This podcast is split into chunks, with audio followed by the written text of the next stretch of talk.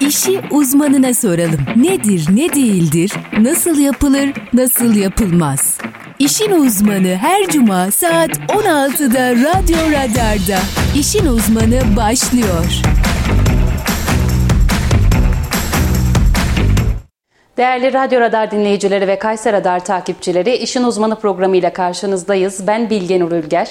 Her hafta farklı bir uzmanı ve uzmanlık alanını konu aldığımız İşin Uzmanı programının bu haftaki konuğu e, Çağ Restorasyon Mimarlık Kurucusu Mimar Oktay Çağlı Bulanık. Hoş geldiniz. Merhabalar Bilge Hanım, hoş bulduk. Nasılsınız? Teşekkür ederim. Sizler de iyisinizdir. İyiyiz, çok şükür. Sağ olun. Bizi kırmayıp konuk olduğunuz için teşekkür ederim. Ben Ayağınıza teşekkür sağlık. ederim çağırdığınız için.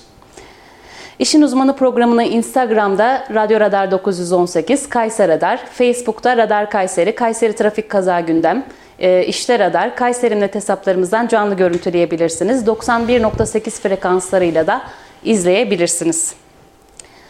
Ee, sorularınızı sosyal medya hesaplarımızdan mesaj olarak ya da 0352 336 2598 WhatsApp iletişim hattımızdan gönderebilirsiniz. Sizi tanıyarak başlayalım mı? Tabii ki ben Oktay Çağlıbulanık, mimarım. Ee, 2005 yılından bu yana kurucusu olduğum e, Çağ Restorasyon firması çatısı altında e, Kayseri merkezi olarak ülke çapında mimarlık ve taahhüt faaliyetleri yürütmekteyim. E, ilgi ve uzmanlık alanım tarihi yapıların restorasyonu ve yeniden işlevlendirilmesi olmakla birlikte yeni yapılanma konusunda da proje ve uygulamalar yürütmekteyim. Kolaylıklar diliyorum. Ee, biraz da mimarlık mesleğinden bahsedelim mi? Tabii e, mimarlık mesleği aslında en kadim mesleklerden bir tanesidir. İnsanların barınma ihtiyacını hissettiği andan itibaren eski bir meslektir. Bu Evet. birçok meslek için aynı şey geçerli değil gerçekten şu anda. E, bu barınma ihtiyacıyla birlikte mimarlık bir şekilde doğmuş hayatımıza olmuş. Ve aslında bu yapı yapma sanatıyla uğraşan e, bütün sanatçılar diyeceğim buna. Bütün insanlar eskiden hem mimar hem mühendislermiş. Bu yakın zamana kadar da ülkemizde dahi mimar mühendis ünvanıyla e, mezun olmuş. Mimarlık da kendi içinde ayrılıyor değil mi çeşitleri? Evet, evet, evet. Zaten işte aslında bu şöyle yorumlayabiliriz bunu. Yani bir odamız var, evimiz var.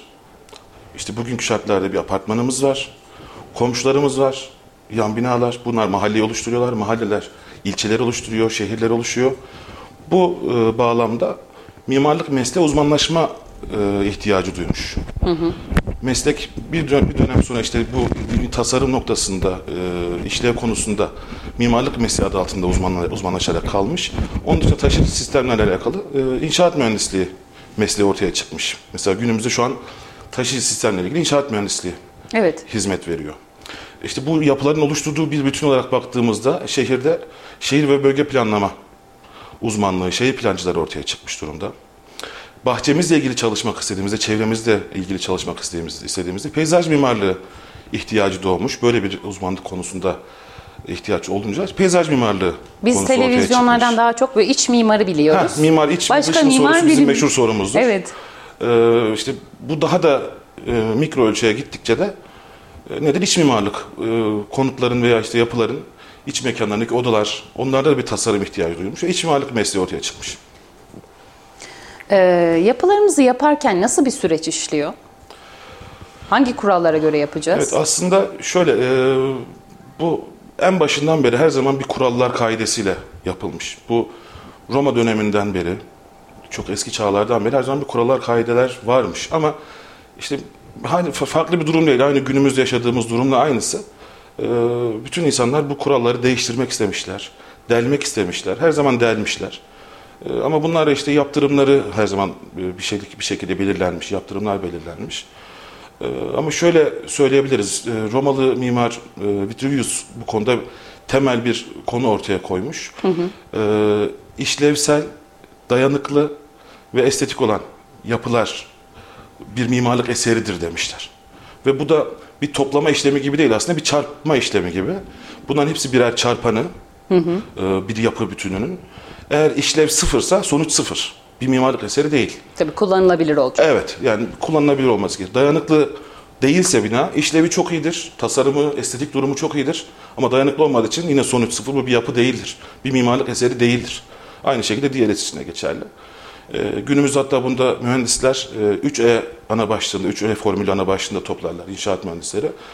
E, emniyetli, ekonomik ve estetik yapılar. Hatta emniyet büyüktür, e, ekonomi büyüktür, estetik. Önce e, emniyet olması noktasında Evet. e, belirlerler. Bu şekilde olur.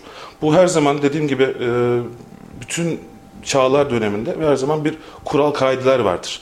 Bugün de ülkemizde olan kurallar, kaideler zaten çok yakın zamanda artık herkes bu deprem vesilesiyle çok fazla duymaya başladı. İşte imar kanunları, imar planı, işte yapı denetim şirketleri, Evet, e, hepimiz- imar şey, şey bunları duyuyoruz hepimiz. Mühendislik öğrencisi gibi evet, olduk. öyle olduk aslında. Ee, burada şu anki dönemde mevcut durumda e, bir yapı yapmak istediğimizde, burası biraz uzunca bir e, alan aslında, daha kısaltmaya çalışacağım anlattığım şeyleri. Ee, yapı yapmak istediğimizde önce bir proje hazırlamamız gerekiyor. İşte olmayan bir şeyi tasarlamamız gerekiyor. Bunu bir mimar yapıyor. Bunun bir taşıyıcı sistemiyle ilgili, ayakta nasıl duracağıyla alakalı e, ihtiyaç olduğunda bir inşaat mühendisi taşıyıcı sistemini, hani statik diye duyuyoruz hep işte insanlar da onu anlayamıyor belki insanlar. Taşıyıcı sistemini bir inşaat mühendisi tasarlıyor. Mimarla birlikte kararlar alarak. İşte bunun mekanikle alakalı iş- işlemleri oluyor. Su tesisatıyla şu anki güncel e, konfor koşullarını sağlamak adına ısıtma koşulları vesaire. Bunları makine mühendisi tasarlıyor. Elektrik mühendisi elektrik tesisatıyla ilgili konuları tasarlıyor. Burada bir multidisipliner bir çalışma ortaya çıkarak yapı elde ediliyor. Bu çalışmaların tasarım aşaması bittiğinde bunları şu anki koşullarda ilçe belediyelerimize teslim ediyoruz bu şey çalışmalarımızı, projelerimizi. Oradan yine e, belli başlı imar kanunları ve yönetmelikleri doğrultusunda onay alıyor proje. Bu onay sonrasında da yapı yapmaya başlıyorsunuz. Yapınızı inşa etmeye başlıyorsunuz. Ama işte en önemli sorun bu depremde de ortaya çıkan sorunlardan bir tanesi. Yani şu an depremde yıkılan binaların hiçbirinin projesinde eksik, yanlış, gedik yoktur. Yani büyük ihtimalle yoktur. Hepsi onaylanmıştır. Teknik elemanlar, teknik bilimler incelemiştir bunları ama e, asıl yine şey her şey uygulamasında soru oluyor. Yoksa kanunlarımızın hiçbir eksiği yok. evet. Her zaman ülkemiz özellikle her zaman ilk kanunlarda e, ilk kanun koyan ülkelerden olmuştur. Kanunlaştıran ülkelerden olmuştur. Bundan da biraz bahsedeceğim biraz ileride. E, ama işte kurallar yerinde doğru uygulanmıyor, doğru denetlenmiyor. En büyük sorunlardan bir tanesi şantiye şefliği uygulamada. Maalesef bizim ülkemizde şantiye şefliği şu an kağıt üzerinde bir imza olarak kalmakta. Ve bu e, imza olarak baktığımız şey ya bir imza attı. Hani projemize de aynı şeyi yaşarız bizim. İki çizik derler. Hatta Kayseri iki cızık derler. Bu böyle bir şekilde derler ama bu bir imza değildir aslında. Bütün sorumluluğu e, sahibi, sahibi olur şantiye şefi. Çünkü şantiye şefi biraz önce bahsettiğim bütün o projelerin yerinde uygulanmasında, birbirlerine empoze edilmesinde, süperpoze deriz buna, empoze edilmesinde ve yerinde karşılaşabilecek, projede atlanmış olabilecek sorunları tekrar düzeltilmesi noktasında e, bir numaralı insandır aslında. Bütün yetkili odur. Ama şu anda ne yapıyoruz? Şantiyede görüyoruzdur. Şantiye şefi bir tane var. Çalışan şantiyede ama sorumluluğu alan başka bir kişi. İmza atan başka bir kişi. Ve imza atan kişi de e, işte maalesef e, bugünkü koşullarda bir şekilde ekonomik konu- konular oluyor. Çok cüzi bir miktar para alıyor ve haklarımız da çok fazla maalesef. Beş tane şantiyenin şantiye şefi olabiliyoruz biz bugün. Beş ayrı şantiyeyi tamamen günümüzü ayırmaya kalksak e, günde beş tane şantiye gezemeyiz. E, Günde 5 şantiye gezmek için kalkışsak, 10 saat çalışıyor olsak, ikişer saat, birer saat yol olsa, 1 saat şantiyede duracaksınız. Geri kalan çalışma zamanında o şantiyede ne olduğunu hiçbir şekilde bilmeyeceksiniz. Asıl en önemli sorun aslında şantiye şekli. Bunun da birçok örneğini bu e, depremde gördük. Fotoğraflarını televizyonda, ulusal televizyon özellikle çok fazla gördük. Evet. Etriye bağlantılarının yapılmadığı kolonlarda. Hatta ben e, çok e, şaşırmıştım. Bir kirişin içerisinde bir dem- demir şeyi var, yığını vardı. Hiçbir şekilde bağlantı yapılmamış, kirişin içine koyulmuş resmen. Yere serilmiş, üzerine beton atılmış. E, Bunlar doğal olarak çok ciddi sorunlar sonuçta şey yapıyor, karşı karşıya Hep bırakıyor. derler ya ne- nereden çalarsan çal demirden çalma. Evet. Yani demirden de çalmamışsın da yani keşke uygulamayı daha İşte- iyi yapabilseydin. Belki şunu yapmıyoruz, demirden çalmıyoruz, betondan çalmıyoruz belki ama yine en iyimiz de bence e, emekten çalıyor. Evet. Ee, bu noktada dediğim gibi inşaatta bulunan şa- e, şantiye şefini, saha şefini bulundursa, bunları kontrole tabi tutsa herkes yani her tek suçlu müteahhit değil. Şu anda haberlerde hep gördüğümüz müteahhit suçlu müteahhit hayır. Bunun birçok e, şeyi var, verisi Evet. var. Bu verilerde şey yapmamız lazım, dikkat etmemiz lazım. Bu yeni binalarla ilgili konular aslında. Bizim e, tescilli yapılarımızla ilgili, tarihi yapılarımızla ilgili de e, çok farklı bir süreç işliyor. E, yine yine kurallara tabi, daha sıkı kurallara tabi. Aslında tamamen aslında cezalarla ilgili yani burada tarihi yapılarla ilgili cezalarda bir ağır ceza söz konusu. Ağır cezada yargılanma söz konusu. Ve insanların bir korkusu var. Yine alışılagelmiş bir korkusu var. Ee, Burada da süreç e, aşağı yukarı şöyle işliyor. Şöyle söyleyeyim sizin. Sizin atıyorum bir e, sivil mimarlık örneği yapınız var. Bu yapı da tescilli. Bu tescilli kim yapar? Kültür ve Turizm Bakanlığı yapar. Ee, Öyle önce korumaya alınmıştır artık. Yani bu binayı biz tescil ettik. Bu bina korunmalı demiş Kültür ve Turizm Bakanlığı. Bunun neticesinde yine işin uzmanı e, mimarlar, mühendisler proje üzerinde çalışarak bir koruma e, projesi ortaya koyarlar. Restorasyon projesi ortaya koyarlar. Bunun öncesinde aslında yine röleve diye e, söylediğim mevcut durumun belgelenmesi, restitüsyon çalışmaları yani bu yapı ilk yapıldığında nasıldı? Bu amiyane tabirle çok kısa anlatmaya çalışıyorum.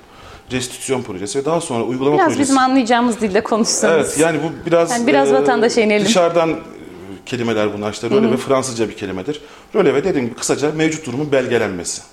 Restitüsyon bu yapının ilk yapıldığı tarihte nasıl yapıldığı ve e, bu o günden bugüne ne, ne süreçler geçirmiş, e, bu süreçlerde nasıl değişikliklere uğramış, bunların belgelendiği, ortaya konduğu bir proje çalışması. Daha sonra da restorasyon projesi, zaten uygulama projesi, projemizdir. E, bu elde edilir. Bunlara bağlı diğer güçlendirme projeleri, statikle alakalı, yine betonarmeyle, betonarmeyle statikle alakalı. Elektrik mekanik projeleri, tesisat projeleri yapılır. Bunları e, Kültür ve Turizm Bakanlığı'na bağlı, birazdan yine bahsedeceğim onunla ilgili, e, koruma bölge kurulları onaylar, onaylar projeleri. Bu koruma bölge kurullarında hani halk arasında anıtlar kurulu diye bildiğimiz koruma kuruludur. Koruma bölge kuruludur. Burada 7 kişiden oluşan bir kurul kurulur. Bunu Kültür ve Turizm Bakanlığı kurar bu kurulu.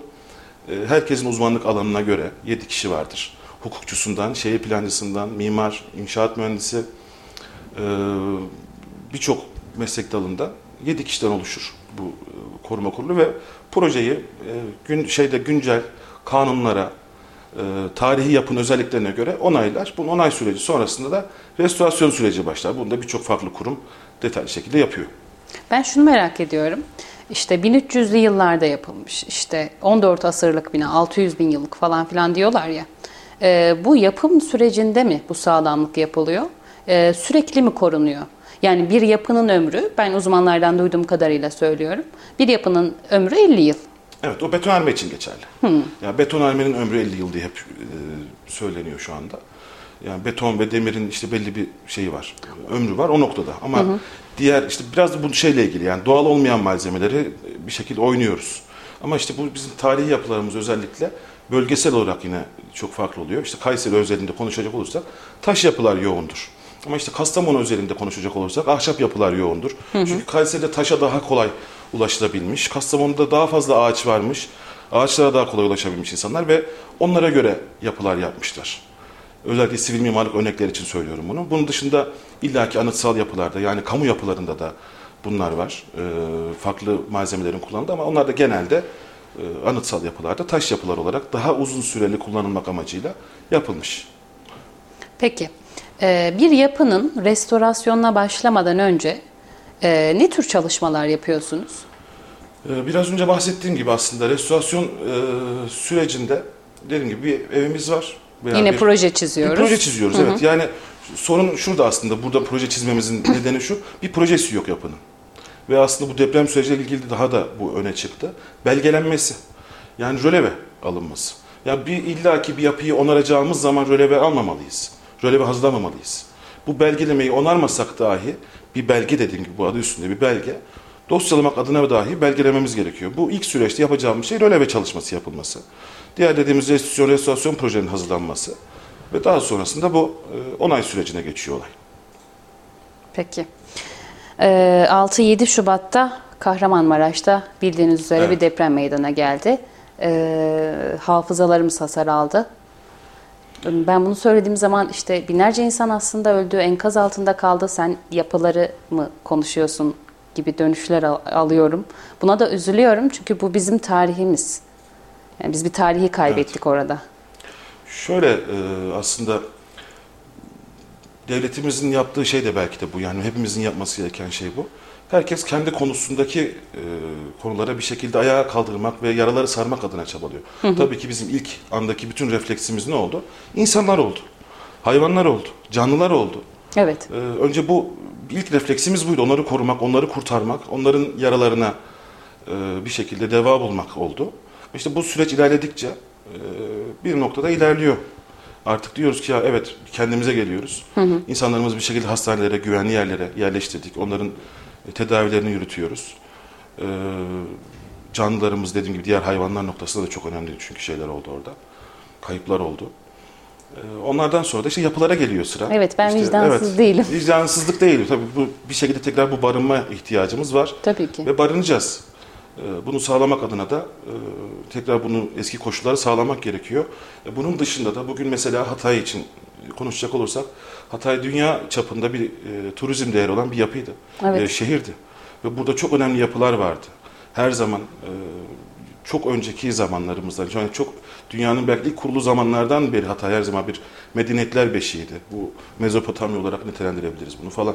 Yani çok önemli bir yerdi. Tabii tarihi olsun, yapıları, mimarisi, Tabii, tabii. yemekleri, başlı başına bir hepsi kültür. bir kültür. Hepsi bir kültür. Ee, işte tekrar işte bu yapıların ayağa kaldırılması, kendi konumla ilgili özelliğinde konuşacak olursam, tarihi yapıların ayağa kaldırılması, e, ivedilik diye yapılması gereken, öncelikle yapılması gereken konu. Bu konuyla ilgili de zaten birkaç gün önce Kültür ve Turizm Bakanımız e, Hatay'da bir toplantı yaptı. E, Orada bir kurul kuruldu şu anda Hatay'la ilgili. E, O toplantı yapıldı ve o toplantıda Hatay'daki yapıların e, bir an önce ayağa kaldırılması ile ilgili.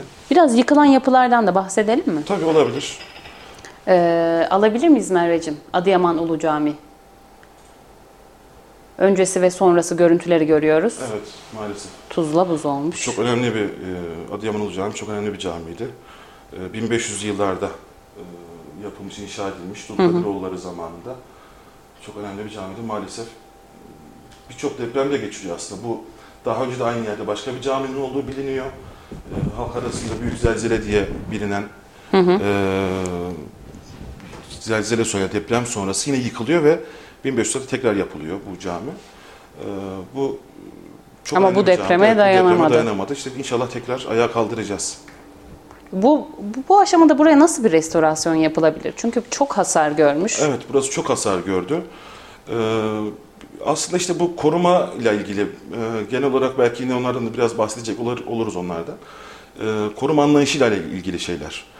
Ee, bu tamamen tekrar bütünlenecek mi, bütünlenmeyecek mi? Bunlar hepsi değerlendirilecek bir şekilde uzmanlı, işin uzmanları ve işte hocalar nezdinde. Ee, yani belki şöyle bir yaklaşım bile olabilecek. Ya bunu da böyle dursun. Biz bunu e, tekrar eski haline getirmeyelim, ihya etmeyelim bu camiyi. Bu şekilde sergileyelim noktasında. e, belki de kalacak.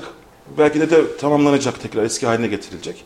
E, burada o zaman çalışmalar yapıldıktan sonra restorasyon mu, rekonstrüksiyon mu? Rekonstrüksiyonda tekrar baştan inşa etmektir binayı. Ayakta kalan kısımlarını da yıkarak tekrar baştan inşa etmektir. E, veya olmayan bir yapıyı tekrar inşa etmektir. Restorasyon, onarım demek değil mi? Restorasyon esaslı onarım demek. Evet. Esaslı bir onarım yapmak restorasyon. Yenilemek aslında. Re, İngilizceden gelen yine kelime. Ee, rekonstrüksiyonda tekrar konstrüksiyonuyla beraber tekrar ayağa kaldırmak anlamında yorumlayabiliriz. Ee, tekrar yeniden yapı, ayağa kaldırmak olarak şey yaparız. Gaziantep Kalesi'ne bakalım mı? Evet Gaziantep Kalesi de yine e, çok önemli yapılarda. E, çok da ciddi zarar aldı. Evet. Ee, çok ciddi zarar gördü. Gaziantep Kale- Kalesi mesela yapım tarihi bilinmiyor. Çok eski tarihlerde Evet. e, yapılmış. Aslında şöyle bir şey, medeniyetler değiştikçe üst üste üst üste geliyor. Burada mesela Gaziantep Kalesi'nin olduğu bölgede Hititlerin, milattan önce e, 1600 yılları olması lazım. E, Hititlerin gözlem kulelerinin burada olduğu biliniyor, tahmin ediliyor. Onun üzerinde işte dönem dönem ülkeler fethedildikçe savaşlar sonrası zarar görüyor vesaire. En son bugünkü halini alıyor kale. Peki. Hatay e, Meclis binasına bakalım mı Merveciğim? Burada çok e, eski bir yapı. Evet bu da bizim Cumhuriyet tarihimiz açısından çok önemli bir yapı. Ee, Hatay Meclis binası e, sinema salonu olarak inşa ediliyor aslında ilk başta. Ama işte bu e, Kurtuluş Savaşı'mız sonrasında Hatay e, Türkiye Cumhuriyeti dahillerinde kalmıyor. E, burası Fransız ve Suriye mandasında kalıyor Hatay bölgesi. Evet. Ve onlar e, tekrar Hatay'da bir Hatay Devleti kuruluyor. Bu Hatay Devleti kurulduğunda 1938'de bağımsızlığını ilan ettiğinde bu binada bağımsızlıklarını ilan ediyorlar. Yine bu binada Türkiye Cumhuriyeti'ne 1939'da da Türkiye Cumhuriyeti'ne tekrar katılma kararı alıyorlar. Ve tekrar Hatay ülkemizin bir parçası oluyor. Aslında işte bu Cumhuriyet döneminden önce hı hı. E, Kurtuluş Savaşı sonrası Hatay Fransız Suriye mandasında bulunan bir şehirdi, bir parça, bir bölümdü. Daha tarihimiz sonra... için ne kadar önemli bir evet, alan evet. ama şu anda yok. Evet maalesef. Ee, Diyarbakır surları da hasar görmüş. Evet. 5000 yıllık. Evet en az zarar gören belki de Diyarbakır ilidir bu 10-11 şehrimizin arasında. Hı hı. Ee, ama Diyarbakır surları çok önemli. 9000 yıllık bir tarihe sahip. Ee, ülke yani dünya tarihi açısından çok önemli bir yapıya sahip ve Çin Seddi'nden sonraki en büyük savunma yapısı. Evet hocam ben şeye de baktım o e, araştırırken fotoğraflara da baktım. Ee, şey gibi böyle şehri koruyor gibi. Evet. Yani. Evet. Aslında bu e, surların, kalelerin bütün amacı o savunma yapılarıdır bunlar. Şehri evet çevre, Şehrin çevrelemiş. çevresini tamamen çevreler. Bu işte eski filmlerde biraz bu orta çağ zamanlarını vesaire gösteren filmlerde görürüz. Hı hı. İşte bir kale vardır, birisi vatandaş gelir, kalenin kapısı açılır ve içerisi şehirdir. Aslında yaşam biçimi bu şekildeydi daha önce. E, Kayseri'de vardı. Şu an bizim Kayseri Kalesi diye bildiğimiz e, kalemiz iç kale aslında. E, ama e, asıl Kayseri Kalesi'nin sınırları ta Zamantı Irmağı'nın çevresinden beri e, sarıp sarmalayan, şehri sarıp sarmalayan e, bir kaleydi. Ama oralarda işte parçalana parçalana kırılıyor, yok ola yok ola gidiyor. Şu anda mesela diğer o surlar, e, bizim o Hunat Camisi'nin karşısında gördüğümüz surlar falan hep yine iç kalenin çevresini oluşturan e, parçalardı. Zamanla yok olmuş durumdalar. Yapılarımız da biz e, in, gerek insan gerekse işte deprem, evet, evet, deprem yoluyla bir çevre şekilde. koşulları, insanlar maalesef en büyük zararı zaten insanlar veriyor her zaman. Evet. E, zarar verip yok ediyoruz bu şekilde burada. Şeye bakalım hocam? İtalyan, Latin, Katolik Kilisesi. Evet. O da çok önemli bir yapıydı. Ee, şöyle aslında Hristiyanlıkta e, malumunuz biliyorsunuz Ortodoksluk e, ve Katoliklik gibi birkaç mezhep gibi yorumlayayım ben size onu. Hı hı. Daha halkımızın anlayabileceği noktada olsun.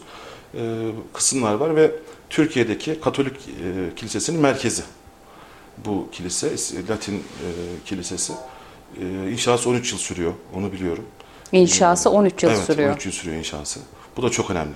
Hani bizde de bir yeni bir durumlarda görüyoruz ya. Ya yıllardır devam ediyor inşaat. İşte eskiden Evet. öyle değildi ama işte. Yani eskiden gerçekten daha uzun süreler bekleniyordu. İşte hep görmüşüzdür e, şeylerde biraz tarihi haberlerde veya tarihi okuyanlar. e, Süleymaniye Camii'nin inşası biraz uzuyor. İşte Mimar Sinan'a e, Sultan Süleyman kızıyor. Niye bu kadar uzadı vesaire ama işte hepsinin bir gereği var. Zeminle ilgili bir gereği vardı. Bir şeydi, bir şeydi bir şekilde iş uzuyor. E, 152 yıllık bir yapı yanlış bilmiyorsam. Maalesef burası çok ciddi zarar gördü. Şeyleri izlediniz mi? Ben sosyal medyada son dönemlerde çok görüyorum. Mimar Sinan'ın yapılara e, uyguladığı o sistemi. Evet. İşte 60 metre direkler çakıyor alt tarafa. İşte inşaatın e, daha, nasıl derler daha doğrusu? Betonun oturması için mi? Zeminin oturması, Zeminin için oturması. Zemini 2-3 güçlendiriyor yıl bekliyor. Evet. İşte bu e, Taşlarla, kayalarla hepsi- dolduruyor. Hepsi o günlerden beri var ve bugünlerde de aynı yöntemler var.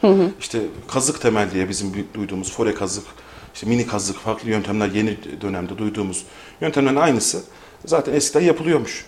E, tarihi bir dönemde işte Osmanlı Mimar Sinan döneminde konuşacak olursak Mimar Sinan yapıyı yapacağı yere karar veriyor bir noktada ve zemine e, zemini inceliyor. Şu anki jeoloji mühendislerinin, jeofizik mühendislerinin yaptığı şeyi bolca televizyonda görüyoruz bu ara. E, Evet.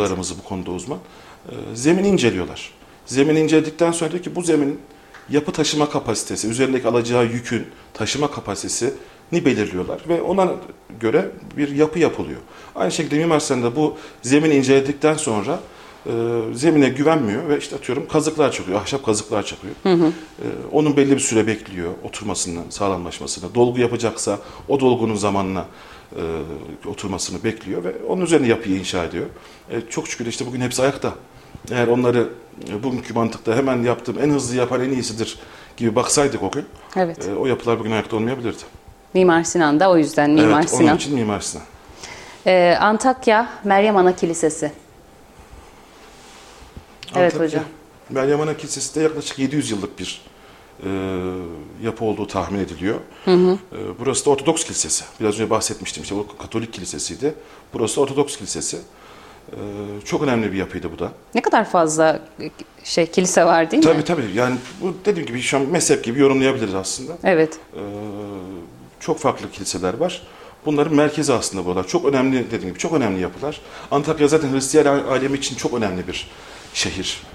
Ee, çok antik, e, kadim bir şehir. Evet. O noktada çok ciddi turizm e, avantajları vardı ülkemiz adına. İşte onlar için tekrar ayağa kaldırmak için çalışacak. Yani cami de olsa, kilise de olsa bizim topraklarımız üzerindeyse e, bunu korumalıyız. Tabii kesinlikle. Ya bu e, bu anlayışta çok ciddi bir sorun aslında. Ülkemizde maalesef halkımızın arasında ya kiliseyi onardık, niye onardılar, niye yapıyorlar? Neden bir açılışı yapılıyor? Ama bu çok şey e, yanlış bir düşünce. İşte Osmanlı Devleti'nin e, bütün tebaasında sadece Türkler yoktu, sadece Müslümanlar yoktu.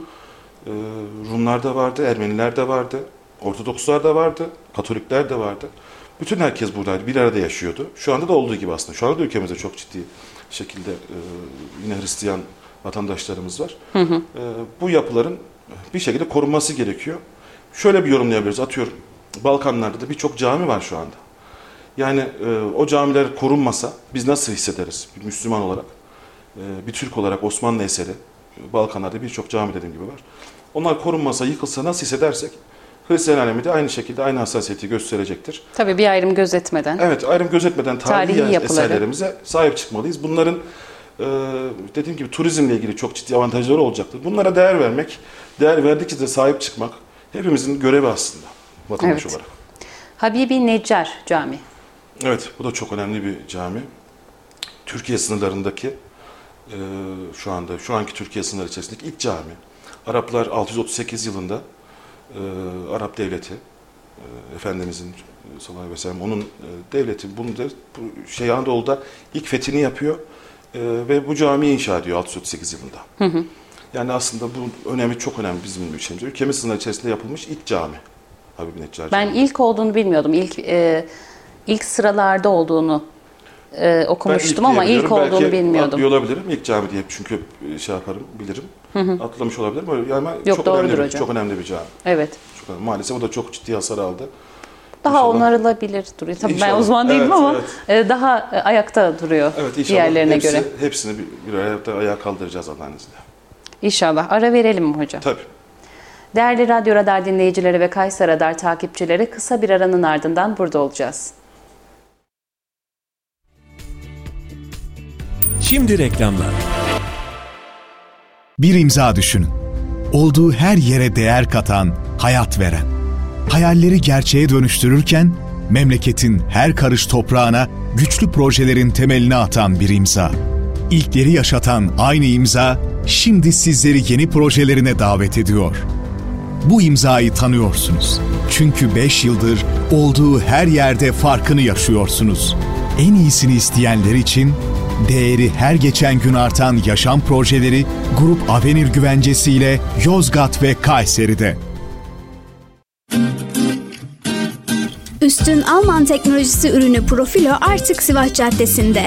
Evlenecekler, evini yenileyecekler, beyaz eşya ihtiyacı olanlar, avantajlı fiyatlarla beyaz eşya almak isteyenler. Sivas Caddesi Profilo mağazamıza bekliyoruz. Üstelik 36 aya varan taksit avantajıyla kart yok, kefil yok, peşinat yok. Profilo Sivas Caddesi'nde Emirgan Parkı karşısında.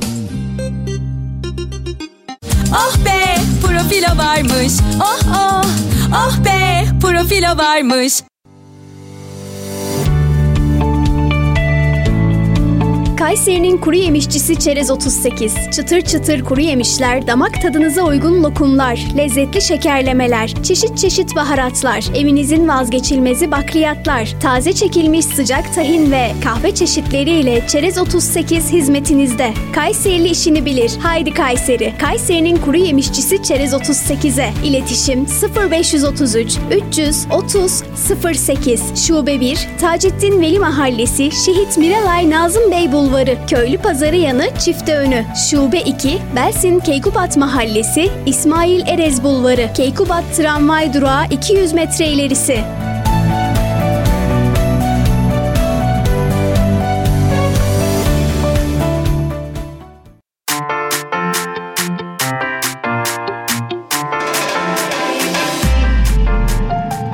Gross Toptan ve Perakende Market. Her zaman ucuz, her zaman kaliteli. Evinizin her ihtiyacı için bir Gross yeterli. Tüm Kayseri halkının kolay ulaşıp güvenle alışveriş yapması için şehrin her yerindeyiz.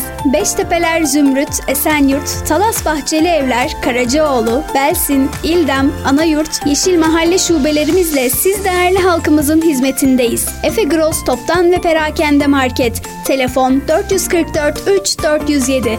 Bizim için değerlisiniz. Efe Gross.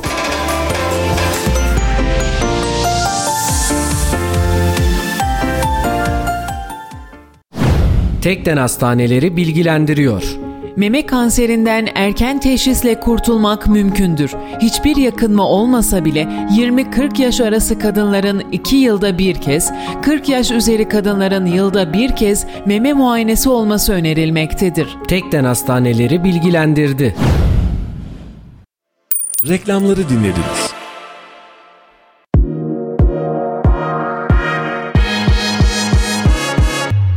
Bölgenin en çok dinlenen radyosunda kendi markanızı da duymak ve herkese duyurmak ister misiniz? Markanıza değer katmak için bizi arayın. Radyo Radar reklam attı. 0539 370 91 80. İşi uzmanına soralım. Nedir, ne değildir, nasıl yapılır, nasıl yapılmaz? İşin uzmanı her cuma saat 16'da Radyo Radar'da. İşin uzmanı devam ediyor. Radyo Radar dinleyicileri ve Kayseri Radar takipçileri programımıza kaldığımız yerden devam ediyoruz. Ee, depremde hasar alan yapılardan bahsettik. Bu yapı- yapılar nasıl onarılacak? Evet, e, biraz önce söylediğimiz gibi devlet eliyle birçok onarım olacak. Ee, şu anda biraz önce söylediğim gibi Hatay'da bir danışma kurulu toplantısı yapıldı. Bilimsel bir kurul toplandı. Ülkemizdeki hocalar konusunda uzman hocalarla toplantı yapıldı. Ve nasıl bir yol izleneceği, nokta, izleneceği noktasında e, karar alındı. İnşallah onlar da ivedilikle e, bir şekilde hayata geçecek bu aldıkları kararlar. Ee, bu aslında daha önce de yaşanmış bir durum. İkinci Dünya Savaşı sonrası Avrupa kentlerinin tamamı yok olmuş durumdaydı. Ee, Varşova şehri e, tamamen bütün yapılarıyla beraber baştan inşa edildi. Hem tarihi yapıları, o güne göre çok eskiden yapılmış yapılar, hem e, o anda güncel olarak kullandıkları yeni yapılar, hepsi yıkılmıştı ve tekrar tamamı, şehrin tamamı inşa edildi. Bu önemli bir örnek. Bizim İkinci Dünya Savaşı sonrası yıkılan şehirler noktasında Varşova. Ee, İnşallah Hatay'ımızda, Maraş'ımızda e, tekrar ayağa kaldırılacak. Hem tarihi yapılarıyla hem yeni yapılarıyla. Ee, İnşallah daha dikkatli olacağız. Daha doğru yerlerde, daha doğru yapılar yaparak e, inşallah onarılacak. Burada da ayrıca şöyle bir durum var. Ee, İnşallah hepsi de yani herkes ülkemizdeki yani kanunlarımız o kadar şey ki açık ve net ki aslında doğru noktada doğru şeyler var. Mesela insanlarımızın da bilemediği, e, bununla karşılaşıyoruz işte. Herkesin anıtlar kurulu dedim ya biraz önce. Evet. Anıtlar Kurulu diye bildiği bir durum var. Ee, Bu en son 2863 sayılı Kültür ve Tabiat Varlıklarını Koruma Kanunu'yla e, Kültür ve Turizm Bakanlığı'nda bu e, yapıların denetlenmesi, yapılması, onarılması onun yetkisinde. O izin veriyor, o kontrol ediyor Kültür ve Turizm Bakanlığı. Ee, Bu güncel durumda belediyeler olarak baktığımızda e, belediyelerde işte bir proje yaptığımızda dedim ya biraz önce bir proje hazırlıyoruz. Mimar, mühendis bütün ekip hazırlıyor projeyi, onay alıyor. Bu onayı nereden alıyoruz? İmar Müdürlüğü'nden alıyoruz. Kültür ve Turizm Bakanlığı'nın da İmar Müdürlüğü koruma kurullarıdır. Biraz önce yine bahsettiğim gibi.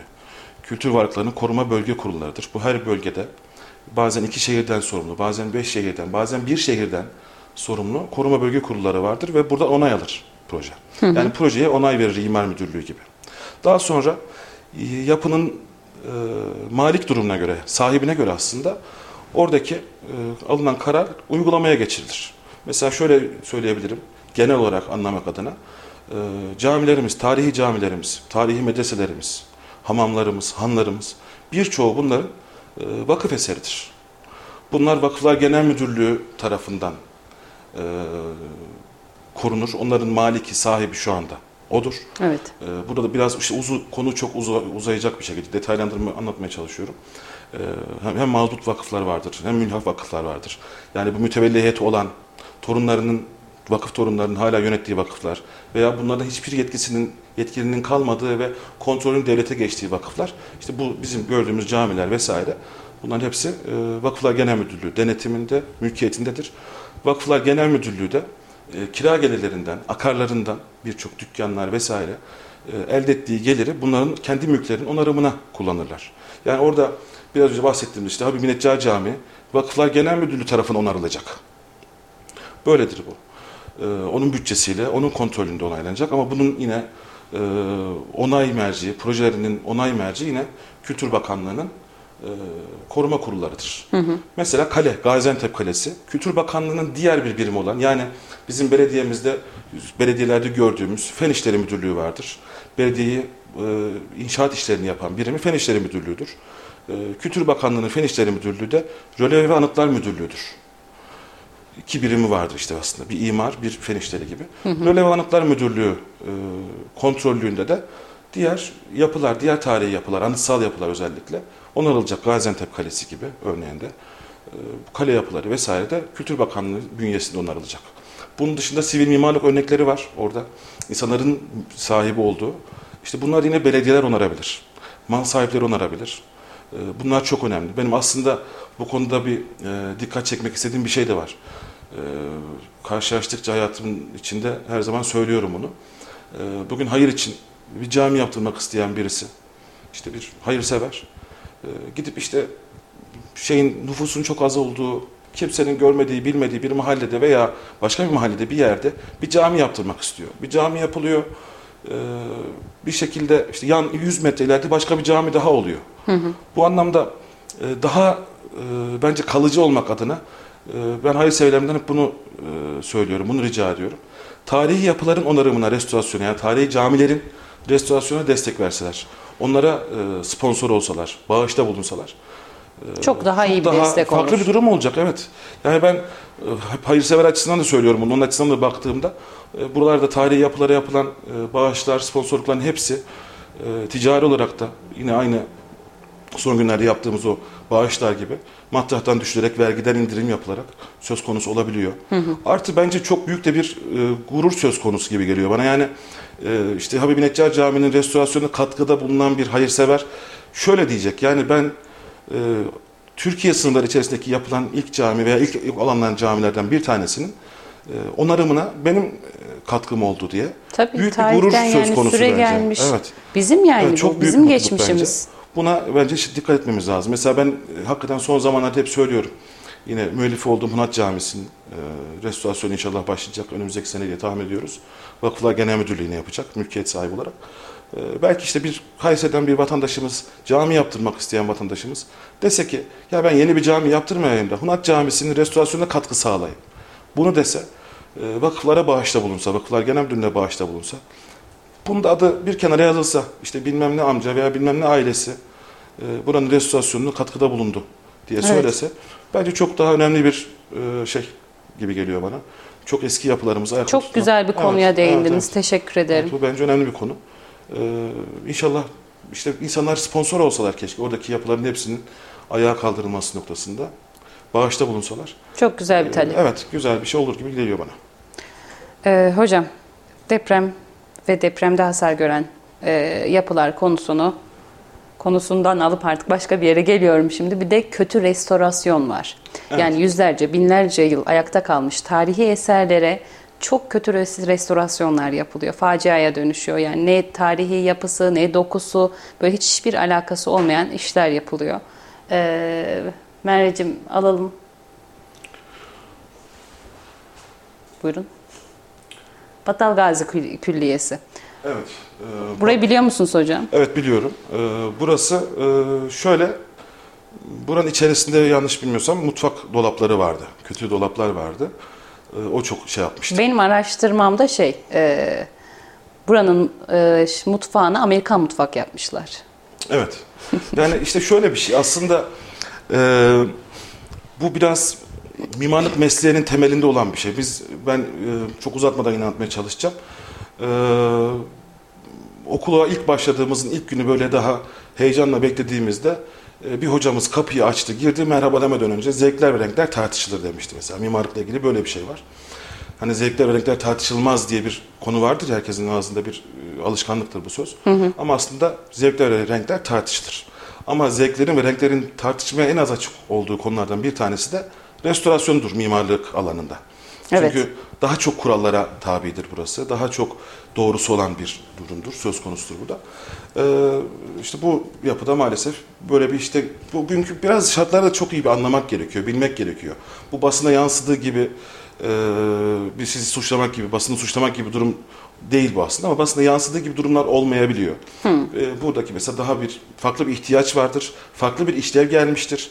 Yani en önemli sorunumuz bizim tarihi yapılarımızı kullanmamak, kullanamamak. Evet. Zaten bu yapıları biz kullansak, yani herkesin evinde, köyünde, bahçesinde bir yerinde eski bir evi vardı. Bu evi kullanmaya devam etseydi, bırakıp gelmeseydi, e, işte bu kadar beton yapı olmayacaktı. E, Öyle olunca da bu yapılar kullanıldıkça ayakta kalacaklardı.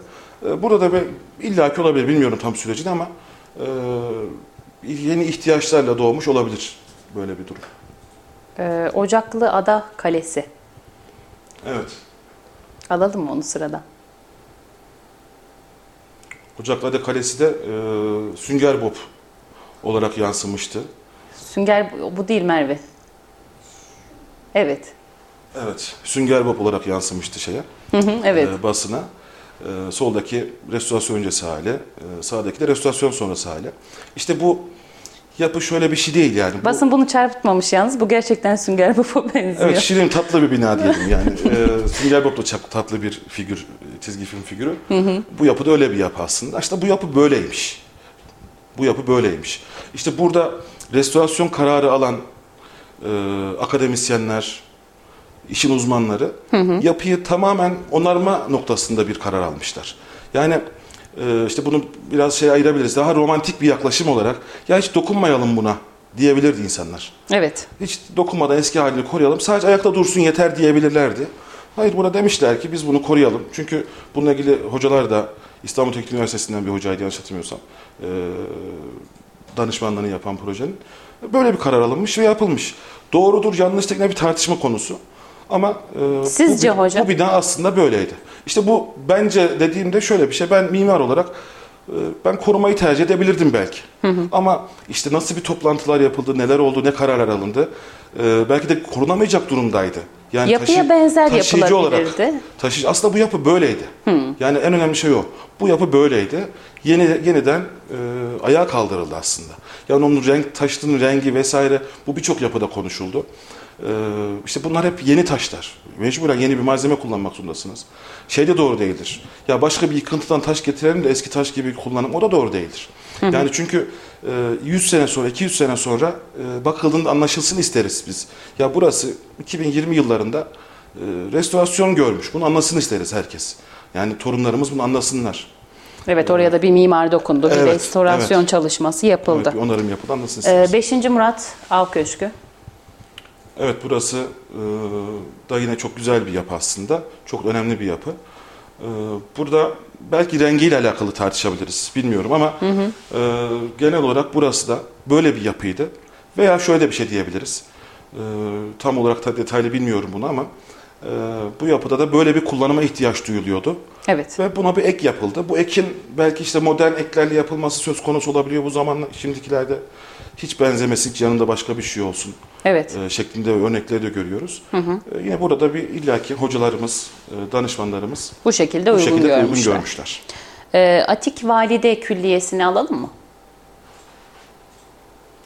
Evet bu da biraz önce söylediğim gibi daha modern bir e, malzemeyle yanına bir kullanım alanı oluşturmuşlar binanın içerisinde. Yani şimdi şöyle eski zamanlardaki gibi bir konfor koşulları yok. Hani eskiler daha çilekeştir ya. Evet. E, öyle bir şey. Yani eski yapılarımızın o yapılarında kullanım koşullarında şimdiki konfor koşullarımız sağlamıyor bir noktada. Yani eskiden bir işte ocak yakıyordu, ocakta ısınıyordu ama e, şimdi bir radyatör bile yetmiyor artık birçok yerde. Yerden ısıtma olsun, her yerimiz ısınsın vesaire gibi konfor koşullar arıyoruz. E, burada da e, kullanım açısından etrafında modern bir malzemeyle e, sarıp sarmalamışlar. Böyle bir şey yapmış. Kötü müdür, iyi midir yine tartışmalı bir konudur Evet. olursam e, yıkılıyor ve tekrar orada yerinde korunma ya adının korunması kararı alınıyor aslında. Yani bununla ilgili de hatta e, ilgili bölge kurulunun başkanı açıklama yapmıştı. Ya biz burada aynı camiyi tekrar yeniden inşa etmek yerine Ee, adının korunmasına karar verdik. Böyle bir uygun, böyle uygun gördük, böyle yaptık. Evet dedik. hocam Böyle bir söylediğiniz gibidir. E, çünkü mimari tam olarak değişmiş. Yani Evet. onarılacak olsa değil mi? Bir kenarından, Evet. köşesinden başka farklı şeyler konulabilir. Evet, bu da hiç tamamen olmayan bir yapıdan bahsediyoruz. Evet, Burada tamamen başka bir değişiklik bina var. koyulmuş. Hatay Arkeoloji Müzesi. Mozaikler var, Roma mozaikleri. Evet bunlar orada mı emin değilim ama e, bu da habere çok yansıyan. Evet bu maalesef e, kötü bir restorasyondu. Bu özellikle restorasyonun haricinde işte yine e, restorasyonun ve mimarlığın koruma alanının farklı bir alanı. Konservasyon alanıdır burası. Yani e, konservasyonda deyince ben halkın anlayabileceği şey konserve etmek. Yani biz konserve hazırlıyoruz ya e, salatalıktan vesaire turşu yapıyoruz. Değil mi? Konserve ediyoruz onu. Yani ömrünü uzatıyoruz. Böyle bakmak gerekiyor. E, bu da konservasyon çalışması. Özellikle ülkemizde maalesef daha e, çok daha ilerilere gitmesi gereken e, bir alan. Burada Evet. maalesef kötü bir konservasyon örneği bu tarafta. Son olarak da Aspen Aspendos tiyatrosunu Aspendos alalım. tiyatrosu. O da çok e, ciddi şeylere, yankılara sebep olmuştu basında. E, Aspendos yıllardır, uzun süredir, yani çok uzun zamanlardır e, sunumların yapıldığı, tiyatro gösterilerinin vesaire yapıldığı bir alandı. Ve e, burası da e, eksilmişti o şeyler, amfi taşları, amfi sıraları eksilmişti. İşte kullanımı bir şekilde sağlamak adına bu amfi taşlarını yenileme, yeniden yeni malzemeyle e, yerine koyma e, kararı almışlardı. E, Ben de e, tanıyorum kontrol e, mimarı arkadaşım olur oranın. E, Biliyorum ki çok incelikle çalıştı. E, Bu taşlar mutfak mermeri denmişti buna. Hani bir sıradan bir mutfak mermeri koyulmuş gibi bahsedilmişti ama aslında öyle değil. E, Hepsi çok ciddi araştırmalarla e, seçildi bu taşların. İşte mevcut yerindeki taşların hangi ocaktan çıkarıldığı araştırıldı. Bunların teknik analizleri yapıldı vesaire. Tekrar yine bütün e, onay süreçlerinden geçerek aynı taş ocağından e, çıkan aynı bölgenin taşı. e, O bölgede Korkuteli Beci olarak geçer bu taş. Öyle biliyorum. E, O taş da yapıldı. Ama işte bir birisi çıktı dedi ki ya mutfak mermeri dedi. Bu mutfak mermeri döküm sıradan bir mermer gibi Ben de mesela yorumlandı. pimapen dedim. Hah, gibi. Yani hocam biz tabii işin uzmanı değiliz. Estağfurullah. Ee, ta- yani sadece göz olarak bakıyoruz, dışarıdan göz olarak bakıyoruz. Tabii siz iş- sizler işin uzmanısınız, aslında siz dedim, daha iyisini bunlar- bilirsiniz. Çok böyle başıboş işler değil. Tabii. Ee, çok fazla kontrolü, denetleyeni olan işler. Hı hı. Ben de zaten en popüler olanları Evet, almıştım. evet bunlar hep aslında En dalga popüler- geçilenleri almıştım. Evet, özellikle Sünger Bob konusu çok şey olmuştu. Ee, ama dedim işte En yapı çok tartışılan şirin, konuları. Şirin bir yapıydı yani. Ee, şey yapalım. Benim standart sorularımdan devam edelim. Tamam. Ee, mesleğinizi gençlere tavsiye eder misiniz? Evet bu e, sıkça karşımıza çıkan bir soru oluyor aslında. Özellikle e, tercih dönemlerinde e, aileler bizi şey yapıyor, buluyorlar. Diyorlar ki ne yapalım, mimar olalım mı, olmayalım mı? İşte başka bir meslek grubuna gidiyor. İşte Tabii ailelerin de etkisi var. Ailelerin Mimar ol, var. mühendis Evet. ol. Maalesef 18 yaş artık e, çok küçük bir yaş gibi. Eskiden 21 yaşında padişah oluyorduk. 18 yaşında çok yetişkin insanlardı, karar veren insanlardı. Ama maalesef hala çocuk gibi bir durumda oluyor şu anda ve doğru kararı veremeyebiliyor veya ailenin çok baskısı oluyor. Bunda işte e, ekonomik koşullar, e, popülarite vesaire hepsi etkili oluyor. Tabii daha kolay iş bulabilmek. Evet, e, hepsi etkili oluyor ama bence e, meslek seçiminde en çok dikkat etmesi gereken insanların yetenekleri. Yani e, yeteneklerine uygun olarak meslek seçmeleri. Ailesi onu istiyor veya babası mimar diye mimar olmamalı kimse. İşte annesi babası çok istiyor diye doktor olmamalı. Bunu becerebilecekse, yapacaksa, sevecekse mesleğini seçmeli. E, bu noktada çok önemli bir şey bence meslek seçiminde. Yeteneklerin doğru olması. Ayrıca şöyle bir şey var. Bizim ülkemizdeki bence çok ciddi sorunlardan bir tanesi de herkes üniversite mezunu olması olma çabası. Evet. Yani belki ben de üniversite mezunu olmasaydım, üniversite okumasaydım belki çok iyi bir e, tesisat ustası olacaktım. Bilemiyorum ama işte böyle ilerliyor işler, böyle yetişiyor. E, maalesef ülkemizde böyle bir ayrım var. Keşke herkes, çünkü her- herkese ihtiyacımız var bizim ülkemizde. Demir, çok iyi demirci ustalarına ihtiyacımız var. Çok iyi ahşap ustalarına ihtiyacımız var. Çok iyi tesisat ustalarına ihtiyacımız var. Sanayimizde yine birçok e, ara elemana, teknik elemana ihtiyacımız var. E, herkes mühendis, herkes mimar, herkes doktor olduğunda ne oluyor? Herkes bakıyor. Sadece fikir veriyor ama yapamıyor. Yani bir şey tasarlıyor ama yapamıyor. E, Bu noktada bence en önemli şey yeteneklerimize uygun ve ahlaklı bir meslek sahibi olmasını tavsiye ederim insanlara. En zor soruya geldik. Sektörde unutamadığınız bir anınızı anlatabilir misiniz? Evet, sektörde unutamadığım bir yanım var. Ee, ilk zamanlarımdan,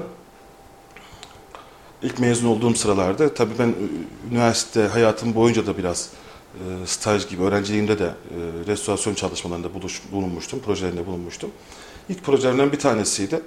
E, biraz önce bahsettiğim e, röleve, restitüsyon, restorasyon projeleri diye bahsettik ya. Hı hı. Bu projelerin yanında bir de e, bu onarım projelerinde, restorasyon projelerinde e, analitik röleve dediğimiz, analizler yaptığımız e, tespitlerimiz vardır. Hasar analizleri, müdahale analizleri, e, dönem analizleri, restitüsyonla alakalı, hangi dönemde ne dönemler geçirmiş vesaire.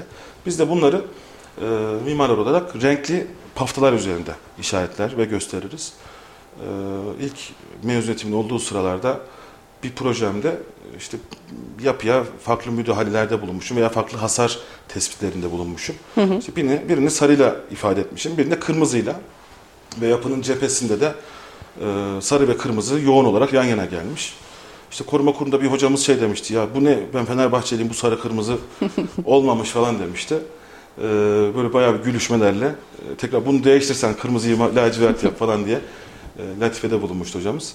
Bu hiç unutamadım. E, çünkü o ilk şeyle e, yeni mezunum daha işte o dönemlerde. Heyecanla çok ciddiye almıştım bu konuyu. E, beni bayağı şaşırtmıştı. Hiç unutamadığım bir anımdır. Sonra işte Galatasaray, Fenerbahçeli evet, olmuş. Evet. Çok teşekkür ederim. Ben teşekkür ederim. Ağzınıza sağlık, ayağınıza sağlık. İyi ki geldiniz. Ben teşekkür ederim beni çağırdığınız için. Çok mutlu oldum. İnşallah faydalı olabildiysem ne mutlu bana. Çok teşekkür ederiz. İşin Uzmanı programının bu haftaki konuğu Çağ Restorasyon Mimarlık kurucusu e, Mimar Oktay Çağlı Bulanık. Zor bir soyad. Evet, zor bir soyad. Öğrenince unutulmayan bir soyaddır ama. Aynen öyle. E, ben tekrar konuk olduğunuz için çok teşekkür ediyorum. Teşekkür e, program tekrarlarını sayfalarımızdan izleyebilirsiniz. 91.8 frekanslarıyla da tekrarını radyomuzdan dinleyebilirsiniz. Haftaya başka bir uzmanı ve uzmanlık alanını konu alacağız. E, tekrar görüşünceye dek iyi hafta sonları diliyorum. Hoşçakalın. İşi uzmanına soralım. Nedir, ne değildir, nasıl yapılır, nasıl yapılmaz? İşin uzmanı her cuma saat 16'da Radyo Radar'da. İşin uzmanı sona erdi.